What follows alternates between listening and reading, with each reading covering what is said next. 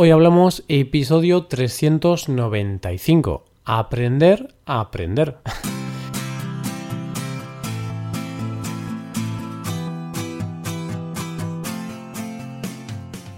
Bienvenido a Hoy Hablamos, el podcast para aprender español cada día. Ya lo sabes, publicamos nuestro podcast de lunes a viernes. Puedes escucharlo en iTunes, en Android o en nuestra página web y si quieres ver la transcripción, la hoja de trabajo de cada episodio y disfrutar de muchas otras ventajas, puedes visitar nuestra web hoyhablamos.com. Ahí podrás beneficiarte de cosas como un buscador avanzado de episodios, una parte de elección de temas para los episodios o soporte premium. Además, si quieres hablar, pasar un rato entretenido y aprender más cosas, te damos la oportunidad de tener clases con nosotros. No te arrepentirás, te lo garantizamos. Dicho esto, vamos a hablar de lo que tenemos preparado para ti. ¿Y de qué se trata? Pues se trata de un episodio un poco diferente. Diferente porque no vamos a hablar de expresiones, como viene siendo habitual, sino que vamos a hablar de verbos concretamente del verbo prender y de todas o muchas de las palabras que surgen si le añadimos distintos prefijos.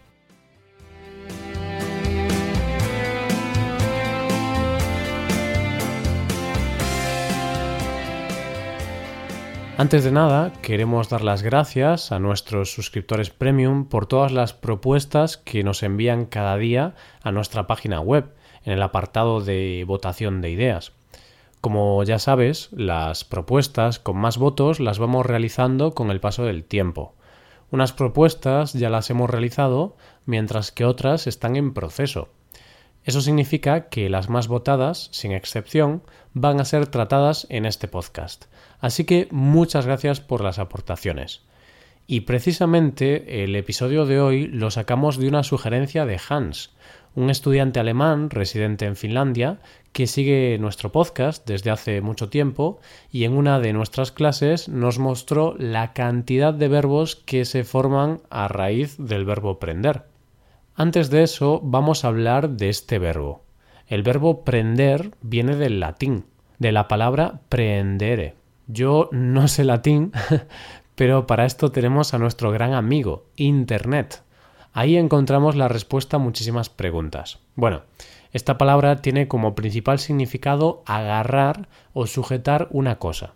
Es cierto que no utilizamos este verbo demasiado en España, pero sí que se utilizan otras palabras que surgen a raíz de esta. Su uso más extendido es para hablar de algo que arde o se enciende. Entonces, por ejemplo, cuando hay un incendio y salen las noticias, se suele decir que se ha prendido fuego a una casa, un bosque o lo que sea. Una vez que sabemos que prender significa agarrar o coger, vamos a ver algunos de los verbos que tenemos preparados. Uno de ellos es emprender. Emprender significa comenzar a hacer algo difícil, ya sea un negocio, una obra o cualquier otra cosa que sea difícil o peligrosa. De esta manera, cuando una persona decide cambiar su trabajo, decide emprender una nueva aventura, es decir, comenzar algo nuevo, generalmente difícil. Quizá has escuchado alguna vez la palabra emprendedor para hablar de un empresario que empieza su negocio. Pues un emprendedor es aquella persona que decide hacer cosas difíciles y peligrosas, una persona con iniciativa, que emprende. Creo que todos tenemos dentro un poco de esto, todos somos un poco emprendedores.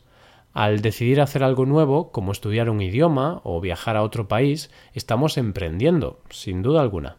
Hablamos ahora de otra palabra comprender. En este caso le ponemos el prefijo des para formar el verbo desprender. Esta palabra se utiliza para hablar de cosas que están unidas y se separan, por un motivo u otro. Viendo algunos ejemplos, podemos decir que si un botón se cae de la camisa, este botón se está desprendiendo.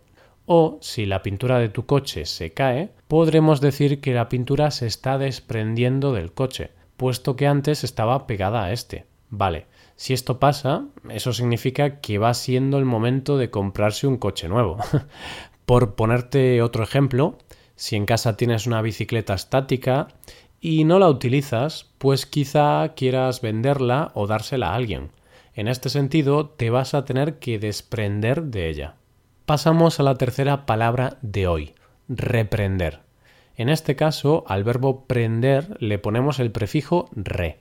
Y si alguien te reprende, mm, no va a ser nada positivo, sino que va a estar riñéndote, es decir, diciéndote cosas malas por algo que has hecho mal. De esta manera, reprender es sinónimo de regañar.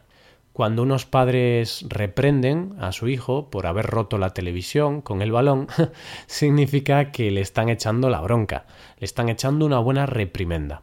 O si vas de viaje, de vacaciones, y en el aeropuerto te das cuenta de que has perdido los billetes del avión, está claro que alguien te va a reprender, ya sean tus amigos o tus familiares. Bueno, a no ser que viajes solo.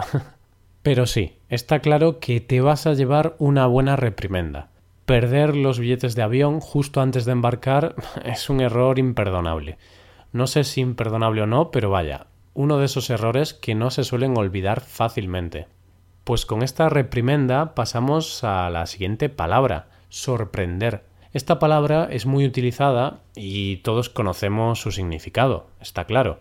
Aquí añadimos el prefijo sur del latín que se convierte en sor, algo que significa algo así como sobre o de arriba. Parece mentira, pero vemos que hay muchas palabras comprender Seguro que no te habías dado cuenta de todas las palabras comprender, seguro que te ha causado sorpresa. Palabras como sorprender o como comprender, la siguiente palabra de hoy. Y con este verbo vemos aún más claro la relación comprender. Recuerda que significaba agarrar. De esta forma podemos ver que comprender significa algo así como agarrar la idea, captarla. Comprender viene a ser lo mismo que entender. Así que puedes decir que comprendes la explicación, pero también que entiendes la explicación. Y una cosa es comprender una explicación y otra bien distinta es aprenderla. Y es que podemos entender algo, pero no aprenderlo. Aprender, la siguiente palabra del día de hoy, significa interiorizar. Es un paso más de comprender o entender, porque tú puedes comprender algo, pero después no recordarlo porque no lo has aprendido. Aquí ya sí que se agarra el conocimiento. Y es que hay algo más bonito que aprender cosas nuevas. Lo cierto es que no. Aprender algo nuevo es un privilegio.